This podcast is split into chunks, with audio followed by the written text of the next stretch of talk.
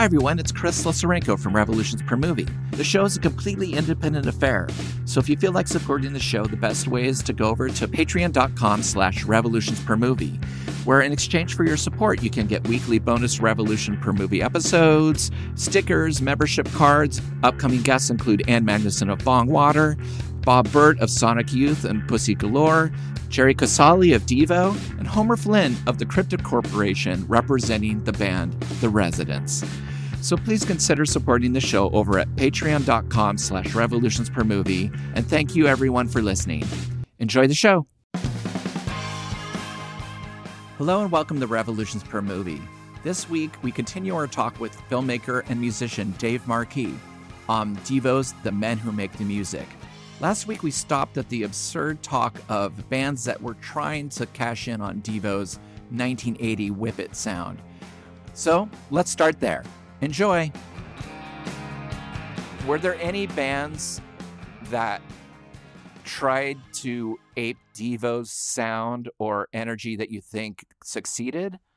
There were a couple things that KROQ would play. I don't even remember the names of the artists, but there were some bands that were clearly trying for that freedom of choice sound. Uh, I wish I could remember the name of the band, but their song was called UFO. It's a UFO. Um, oh, have you ever heard the Village People album?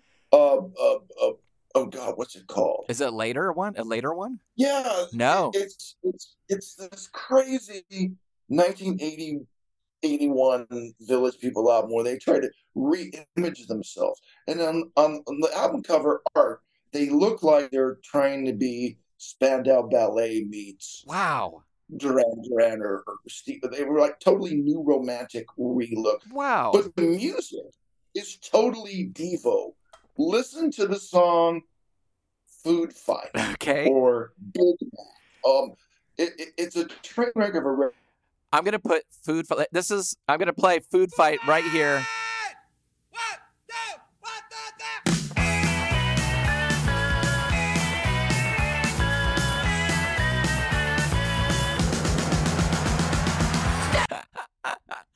But yeah, that that photo you're talking about, that is amazing. I just it, it was such a weird time because You never heard this record? You never No. heard of it? Uh, well, of course, it failed miserably. It Right. didn't work. It like it was like pretty much the death knell of the Village People's career. Right. It, it, Neil Young's new wave album didn't work. It, it you know, it, it, just didn't work when when when all these artists tried to try on this new dress. And uh you know a, a, a lot of hilarious uh things ensued. Especially the village people uh, food fight also in their song big mac. Um it, it's just it sounds like they're doing devo but they're trying to look like spandau ballet and uh, steve strange they're good looking guys you know they gotta they gotta they gotta have the hair right but was when did you like stop listening to devo when did you feel like this isn't speaking to me anymore in terms of their output I never stopped listening to Devo. In fact, when I kind of got into hardcore and, and, and all that, Mhm.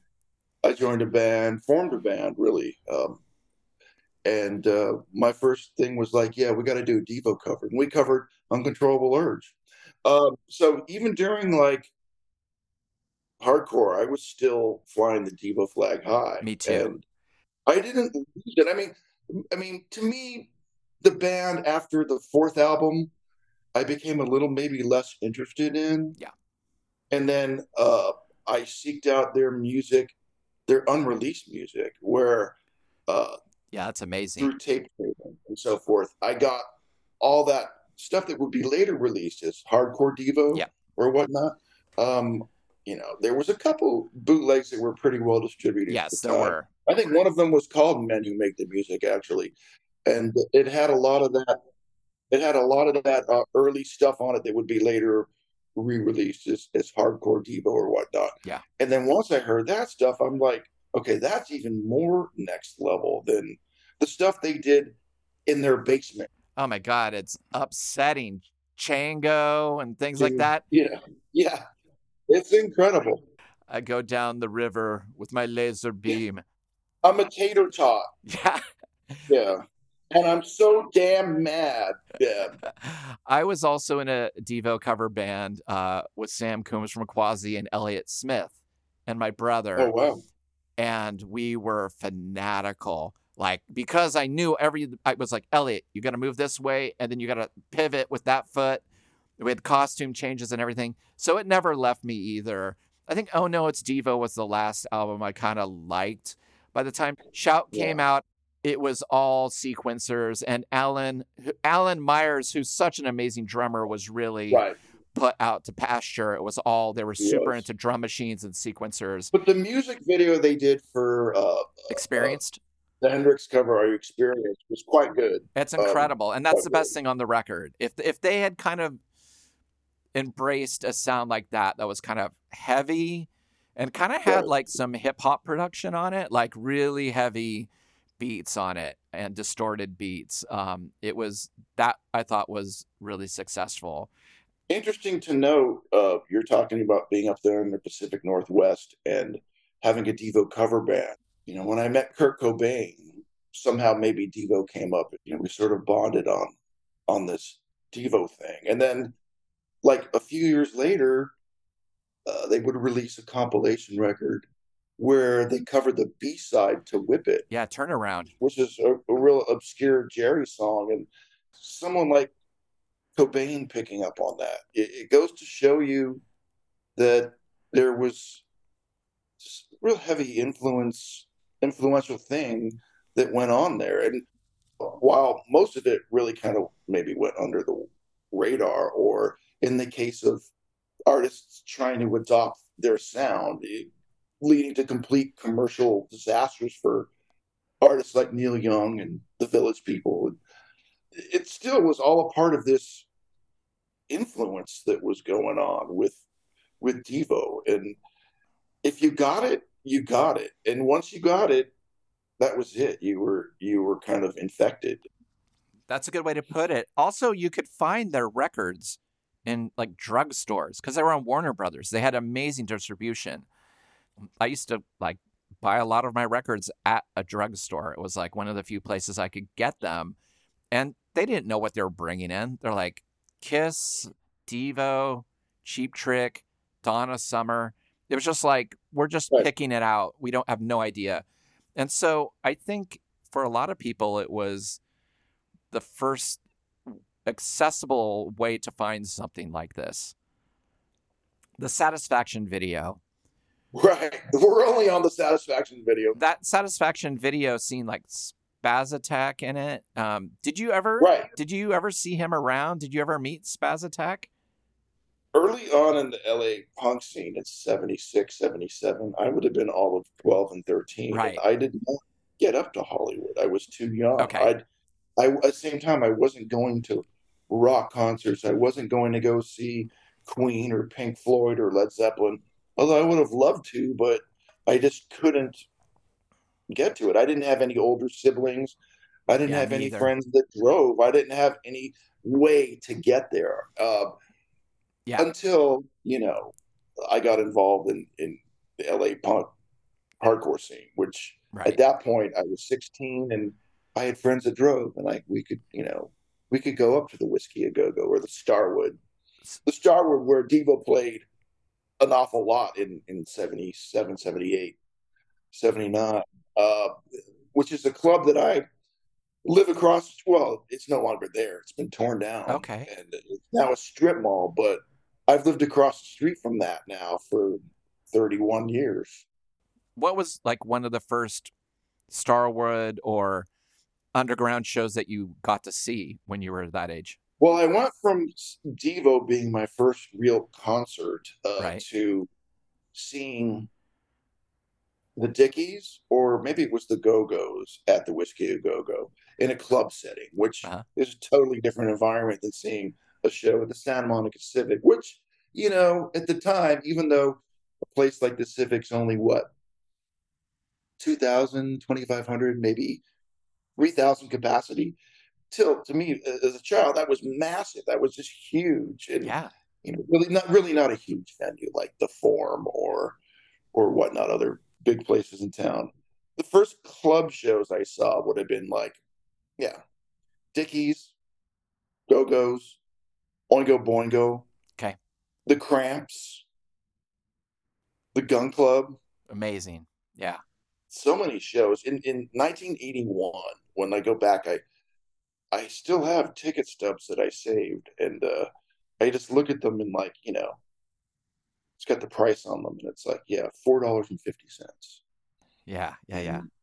You're you're you're seeing the circle jerks, the whiskey. You're seeing you know, seeing the dead Kennedys in the flipper at the whiskey, and uh, half the time I didn't even pay to get in. I would just sneak in the back door, or I would go early on and hide out in the bathroom. I remember Wall of Voodoo was playing, and I had just gotten their first EP that was released, and I was so obsessed. good. So good. And uh, I went down. So was, you know, didn't have any money, living, t- take, taking the bus up from Santa Monica and uh, into West Hollywood to go catch, you know, Wall of Voodoo sound check, and then hiding out in the bathroom till showtime, which I did. And um, yeah, so those were all ages venues, the Starwood and things like that.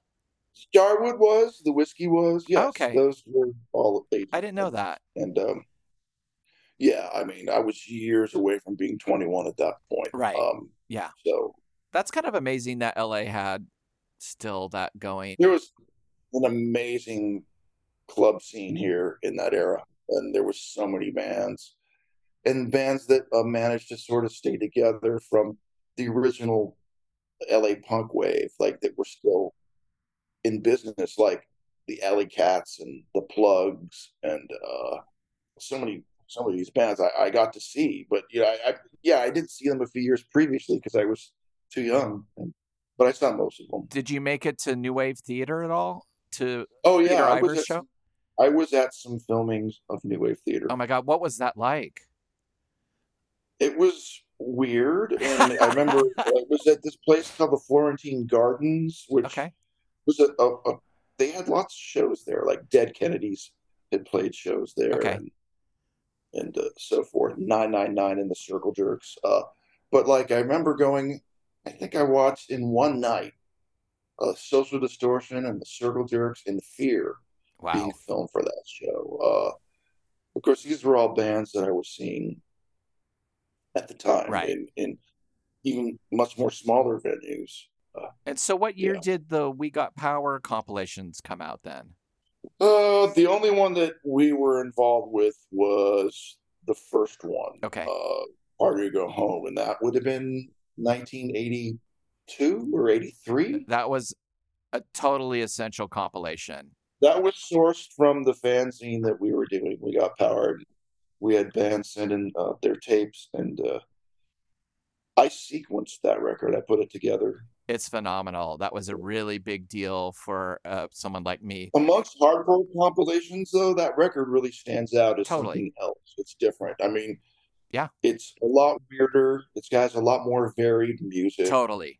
It's got the Minutemen on it and the Big Boys, and it's not just thrash, but it's also got weird things like the Romulans, which is very Devo sounding.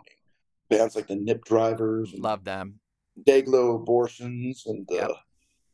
Red Cross, of course. Yeah, it was definitely you weren't. It, this wasn't like a maximum rock and roll comp. This was like something else. It had it had a fair amount of thrash on it. Yeah, but it, but I mean, you know, like again, the Minutemen were just again mm-hmm. another band that like just totally changed my DNA. Right. We're, we're talking something special. We're not talking about Devo anymore. Well, I know, I know.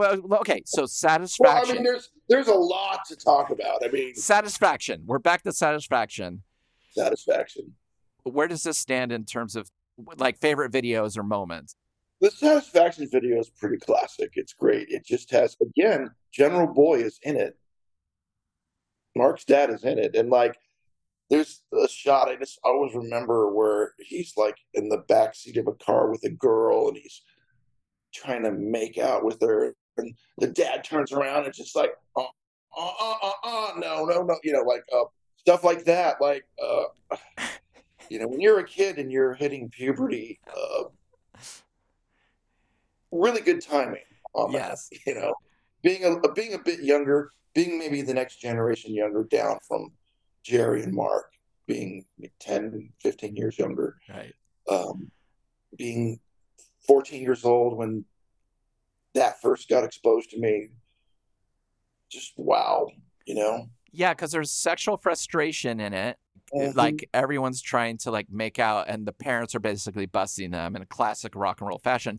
But then counterpoints with Booji Boy in a playpen with a toaster and a fork. that is one of the most memorable images that they created. Absolutely. in a sense, because it's just like I think that's the thing that most remember, people remembered seeing if they happened to catch those films at the concert. Uh, like, yeah, you know, he sticks a fork in a toaster and, fries and fries himself. himself. Yeah.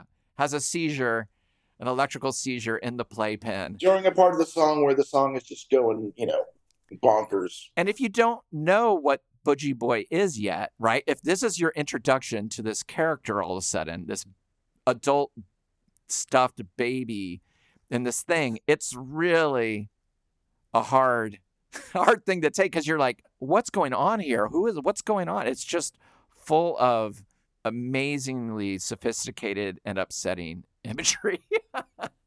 It was a little prior to my experimentation with psychedelics, Devo uh-huh. was, but like clearly so much of their stuff was informed by psychedelia, I think. I've never thought about that. What uh, what do you what do you mean? I mean, just in a way, I don't know. Like, No, I, I'm interested.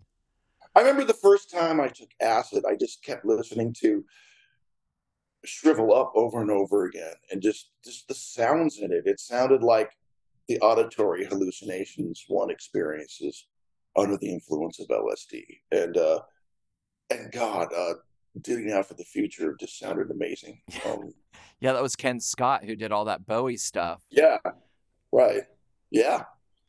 Oh yeah, the the the the production on the record is is just notably like stepped up for Yeah. sure. I like, you know, all those early records equally. I don't. They're all great in their own way. Yes. They're all They're all different too. they're different. Yeah. Like here's a band that's evolving, and Yeah. they're they continue to evolve as they're devolving. So yes. go figure. When you were young and you were hearing about de-evolution, what did that mean to you? What did you think about that? Because it's kind of a concept that's ramped up now in terms of truth. you know, they were right about everything. And Yeah. of course, when I was super young, I didn't fully, I understood it. They just, you know, it was, I understood that their whole thing was just like mankind has gone as far as it possibly can go. And now we're regressing, we're going backwards. Uh, something like Mike Judge's film Idiocracy, where it comes out a decade and a half before Trump, and it's just like, you know, we're dealing with someone that was a, a seer that, that could see the Right. future. Devo are seers. Devo could see the future. And sadly, they were right about all of it. Yeah, that's why I'm kind of amazed that they even cracked through in any capacity um, in terms of like they're this weird art film collective that broke onto Warner Brothers with costumes and films and theatricality and you know weird ideas about um, culture and and and having their own fan club that was so different.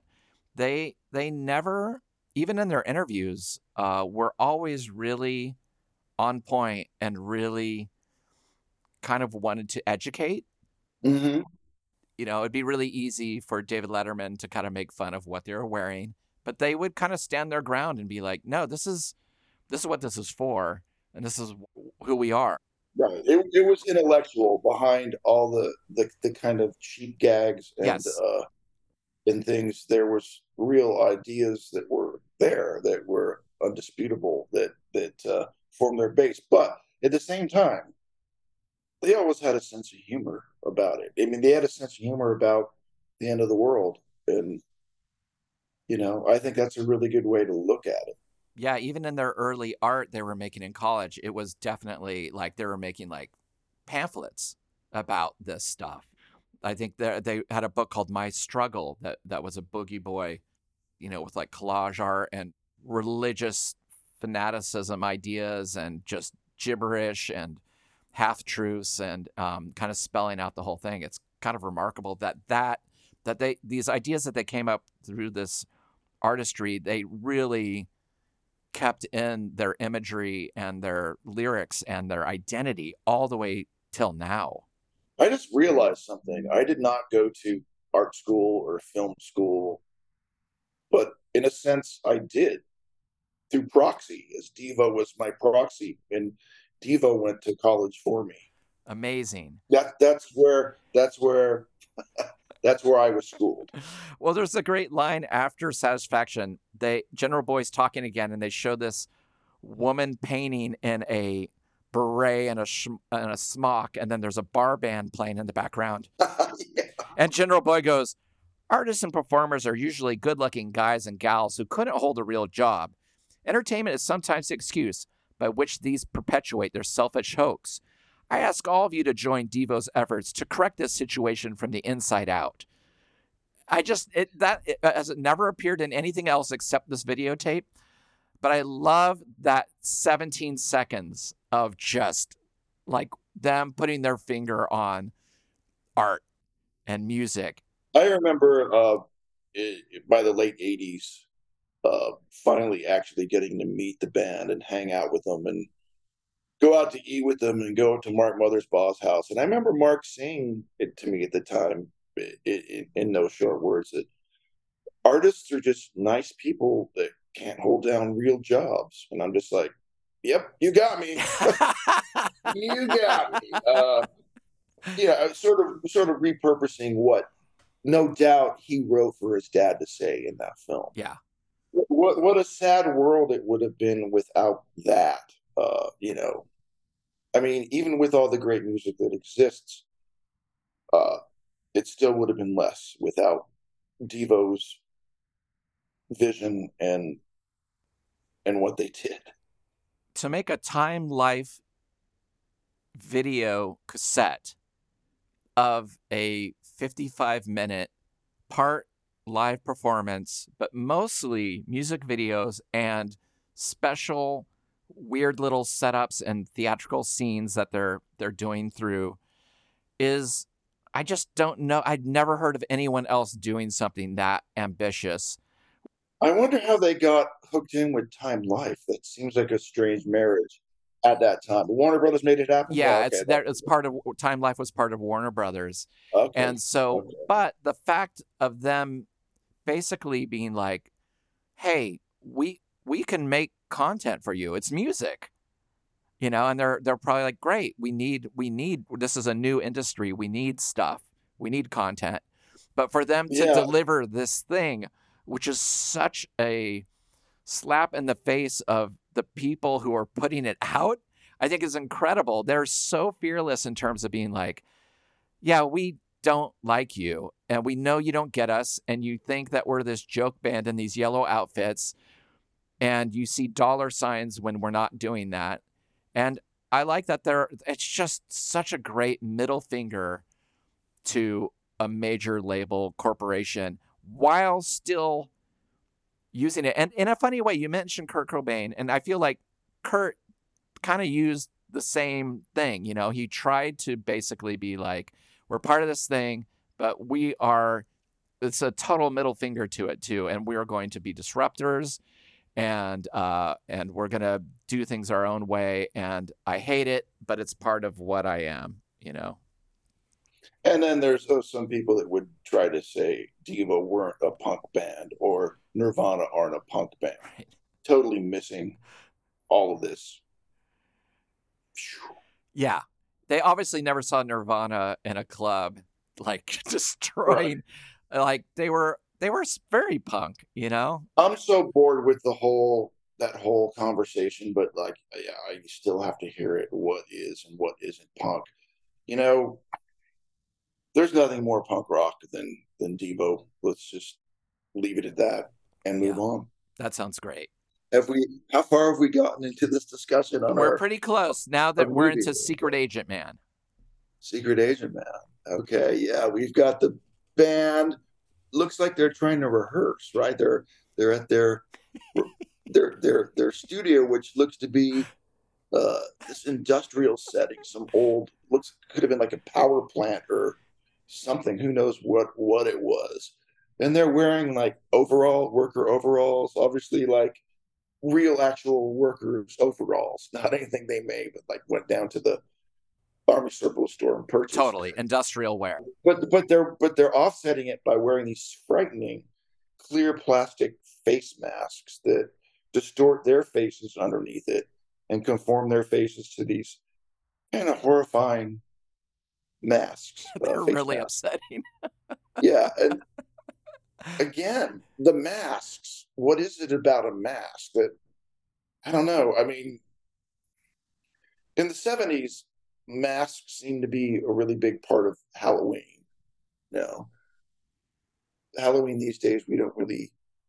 It's a different world. We really don't see these masks anymore than the way that we did in the twentieth century for some reason. Sure, the plastic foam. Right. yeah. The, the cheap the cheap masks that you could buy at the, the dime store that were plastic face or whatever, but then like then some of these more of just they got them from weirder sources than the dime store. Who knows? But uh Yeah, there was that stuff you could get in the back of like Famous Monster magazine where it'd be like melting face. And you would it would be like a dollar twenty nine and then you'd get it and it would be nothing like the picture and be even weirder. It seems like they had a really amazing collection of rubber masks and um, like kind of plastic hard masks. yeah, there's a picture in my new book uh that I included from our very same trip to the Grand Canyon to work on Steve's film back in '89. and it's a picture of uh, Steve Doughton and Steve Horton, and they're wearing these frightening masks that were actually made from photographs of people's faces, sort of like almost like what Leatherface did, Uh, uh, uh, where it's like superimposing a face on a face. And uh, I just, yeah, amazing. I just thought I would throw that out there. Yeah, congrats on the book and the and the exhibition. I'll put in the show notes. Uh, I'll put links to all of where people can get all your stuff too. It was very satisfying to, to produce this book because I got to pull stuff from almost 50 years of, of work. Here's the photo I'm talking about. I You can cut this out of the show because this is visual. no, I totally remember that. Yeah. That was an amazing trip. And that's totally Devo Yeah. inspired. Absolutely, we would drive around with those masks on. And Steve, Steve and I's friendship was so much based in Devo too. Uh, I think. Yeah, I remember going to see when they reformed in 88 or whatever. We went together. We all went together to see them. And we were wearing those masks in the audience. and I remember Bob oh, one Oh playing Bob one playing guitar and looking out and then he just smiled and pointed like, "Oh, weirdos." Like we were oh. sweating so much having to wear that from getting to the show till before it went on to when they went on. It was like we were a mess. That's commitment. Yes, it's true. No one else uh, dressed up for it. And I remember Greg Right. Gallant, the person I played music with, had had made a lab coat that said "Puke Punk" on each sleeve in green letters, and you just made your own shit. And you went to a Devo show, you know. Yeah, that's you know, there's just something about that era of I don't know, late seventies where to me it's just in a sense there's so much innocence there, especially Yes. a young teenager picking up on this notion of punk and it's just like before anyone really knows what what is up, but like this there's just something really I don't know, maybe because I relate to it so much through my own story that Yeah. that I don't know. You look at a movie like Dennis Hopper's the 1980 film Out of the Blue. Sure, Um, it, it, it it it it depicts that very well. right. Um, you know, And so when you heard the different version of Secret Agent Man that was on this thing, it's radically different than the Duty Now for the Future.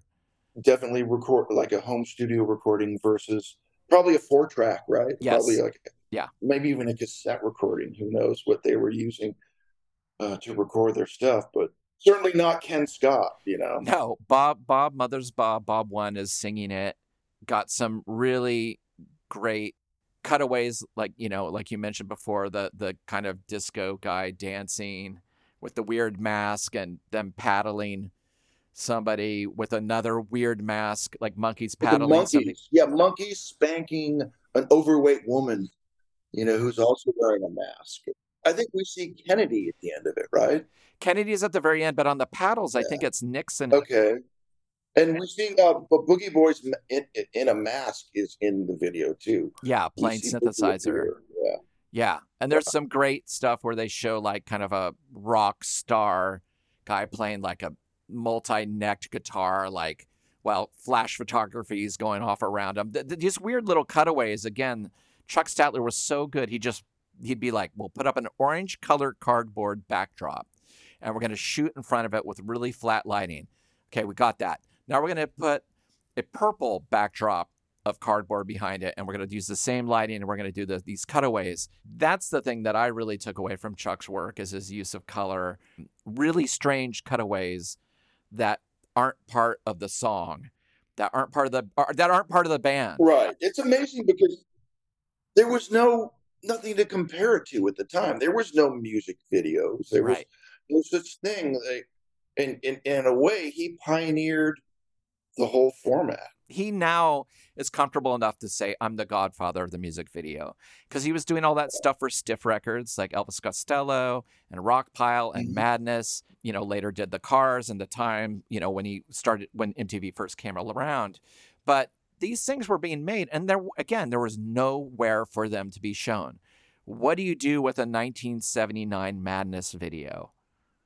Like, what do you do? You know, with One Step Beyond, it's not going to be played Right. on American television. It might be played once in the UK. In the middle of the night, yeah. The fact that that these labels, these little independent labels early on were like, let's make a bunch of these. Right. We don't know what we're going to do with them yet. And the fact that, you know, Chuck ended up making eight or I think he made eight or nine Elvis Costello videos Yeah. and could make Elvis Costello never look bored in his videos was it's kind of incredible. Like Elvis Costello, he just always seemed with Chuck to um, really be alive in his videos. Chuck, I think, brought something out of him where he'd be like, "All right, we're gonna stop here. You go in this field, lip sync, and run towards me. All right, now we're gonna go in this hallway, the hotel hallway. Now you're gonna fall down here. Now we're gonna." It, you have to have a, a comfortable enough relationship with someone that they trust you to know that they're going to deliver, but also when you're when you're in a band, you also have to be like, okay, I'll do whatever you say. You have to kind of trust someone, and I think Chuck got great performances out of people, as well as non-actors, musicians and non-actors. I think that leads us to the comeback Johnny video, which is the last music video that appears on this Yes, thing. Um, and famously enough, this was filmed at the Roxy on the Sunset Strip, Oh, okay. uh, and populated by the LA punk scene at the time, including Darby Crash. You can see him. Okay. Uh, pretty. I don't even think he was Darby Crash, and I think he was still Bobby Pin. Uh, Helen Keller, Bill Bartell, Wow. who, who is someone that I'm presently working on a documentary film about. Oh, you're doing a white flag. Bill, it's Bill's story. It's not a Amazing. white flag documentary, but it's a, it's about Bill Bartell. But white flag's part of the story. That's Yeah. incredible. I'm really excited about that, Dave. Been working on that for a couple of years already. Who knows when we'll be done with it? But uh, uh, Howie Pyro is also in the music video, and that's where like Bill and Howie first met. Wow. Um, rest in peace, both of them. Yeah. Amazing. So was it a like a, a sh- like an open call? Like we're going to be doing this video and Yeah, it was it was just like come on down and be in a Devo video. That's amazing. I didn't know that was shot in LA.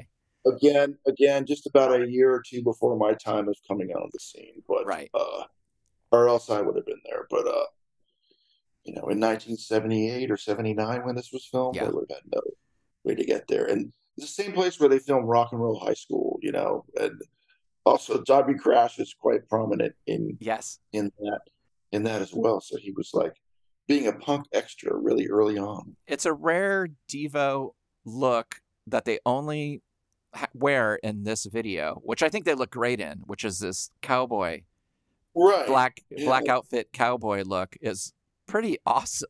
They look great in it.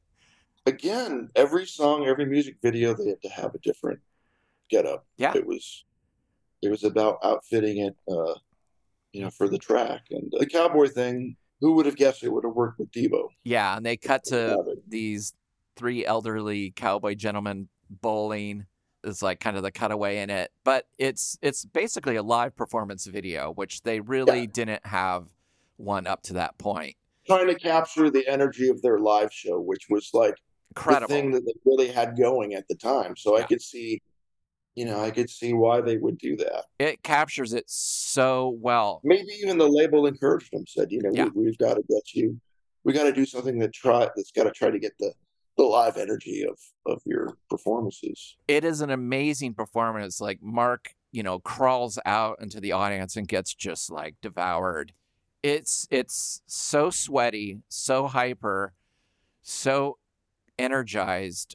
You know sometimes i mean you've made videos for a lot of bands. It's sometimes hard to get that energy across. You know you're like oh i want you to feel what i'm feeling Yeah, you can only really get it in in a real setting of being live. Some some music videos I did, I actually did that technique where I had the band playing live, even though they were lip syncing to the track. Like for example, for a Fire Hose uh, uh, video that I shot, I I had them playing in a club, and they kept playing the song over and over again. It was a cover of uh, Wires, of Mannequin, right and uh, but that that's how I shot that thing, and that's the same thing that Devo did with Comeback Johnny. Yeah, I I love Comeback Johnny. It's one of my favorite songs. And such again, when I was younger hearing it, it was upsetting because it's just like car crash and you know, like it's just them turning the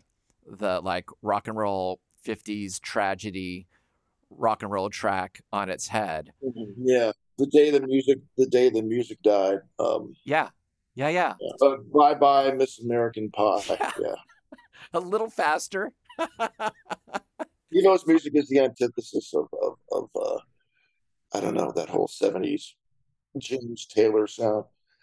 We got to talk about Alan Myers and and his drumming to me made the band work on every level. And and, Agreed. um, what an incredible drummer! What an inventive drummer!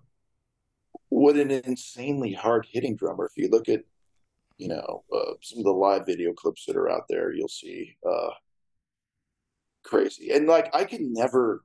I'm a drummer myself. Well, I became a drummer Mhm. in '81 uh, because my band needed a drummer, and uh, I forever tried to figure out Alan Myers drum parts and being self-taught and not even being schooled in music.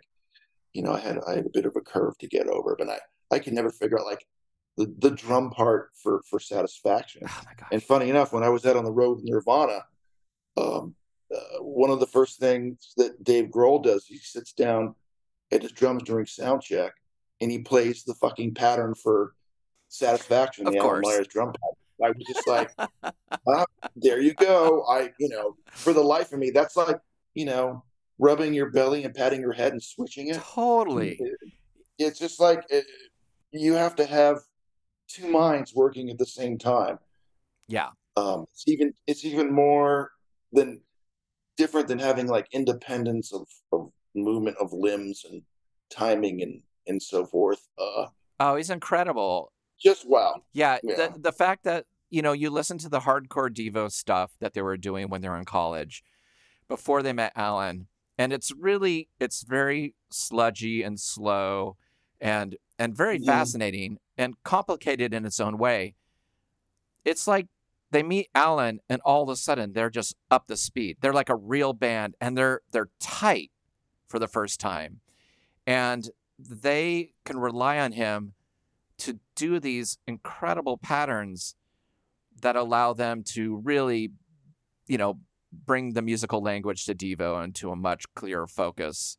Yeah, he's not playing the drum parts of anyone that was a drummer before him. He's not Totally. You know, he- he's he's laying down something that's completely different and unique, which makes Devo's music different and unique as well. In in addition to, you know, the the songwriting, it's just Yes.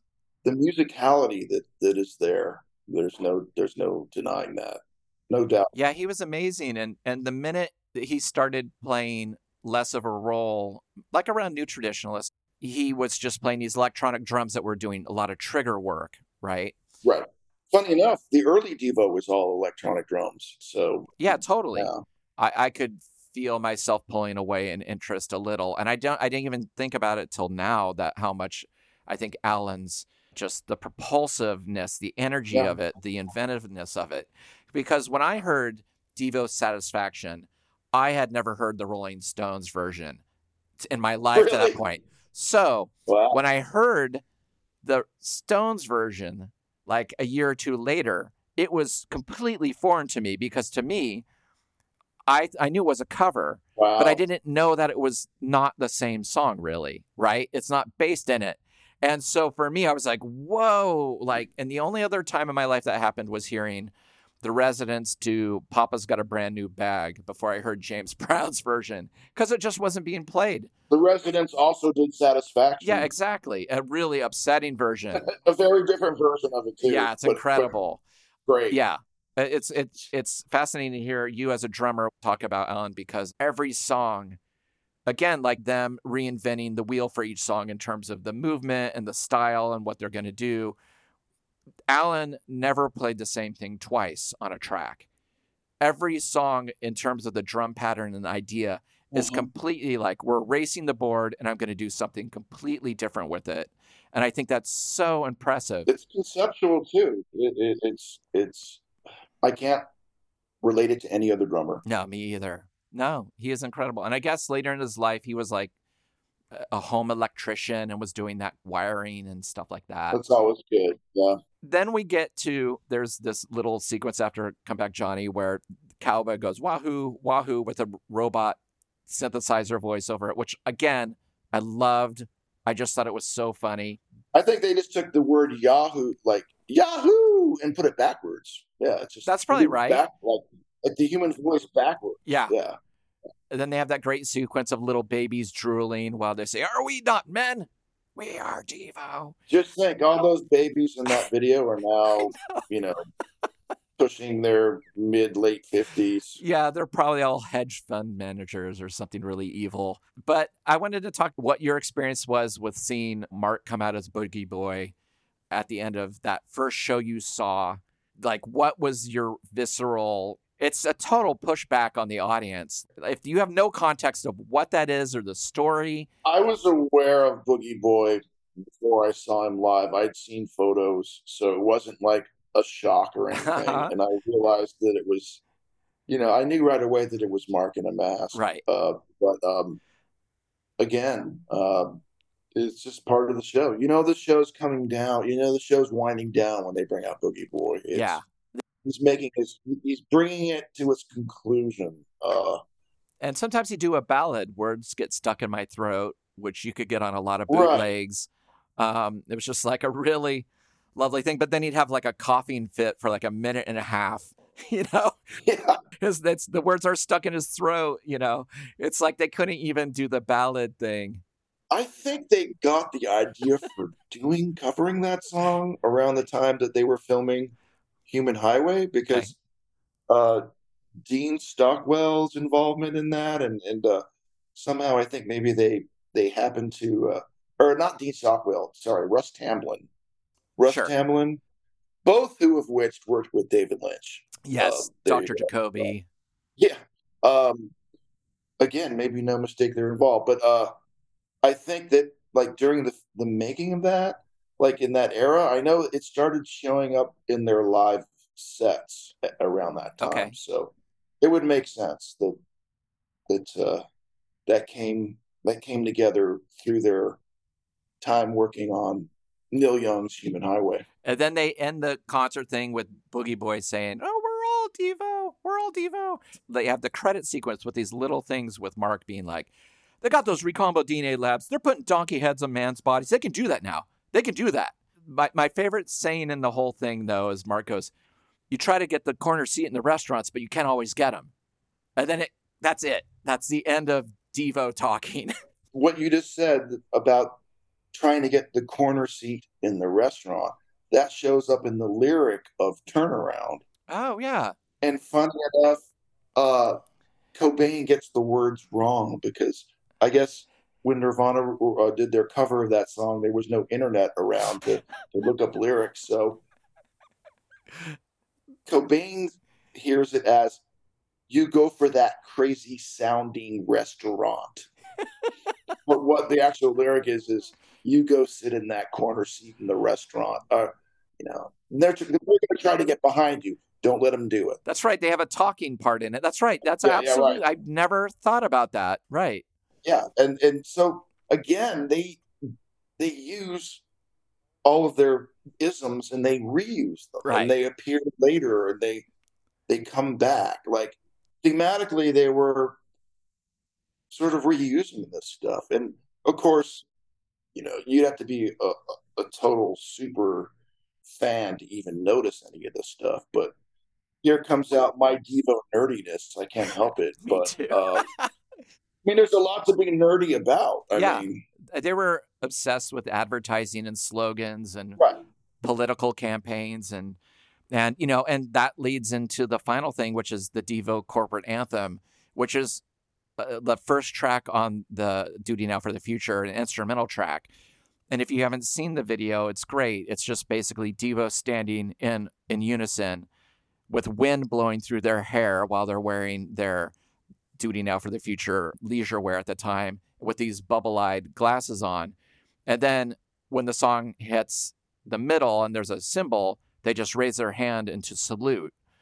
And I believe they would play this at the end of the concerts too, to kind of be like, "This is the farewell." The national, the national anthem. It was like, yeah, like they're they're declaring their their band as a country, and yeah. they're being they're showing their patriotism to de-evolution. But I love that it's a corporate anthem. They're like, it's the Devo corporate anthem, not the Devo anthem, not the corporate. new new song for Devo. It's like because it's being released on Warner Brothers. Of course, it's corporate. Yeah, and they loved playing into that. They're like, yeah, yeah. we are and we are a corporation.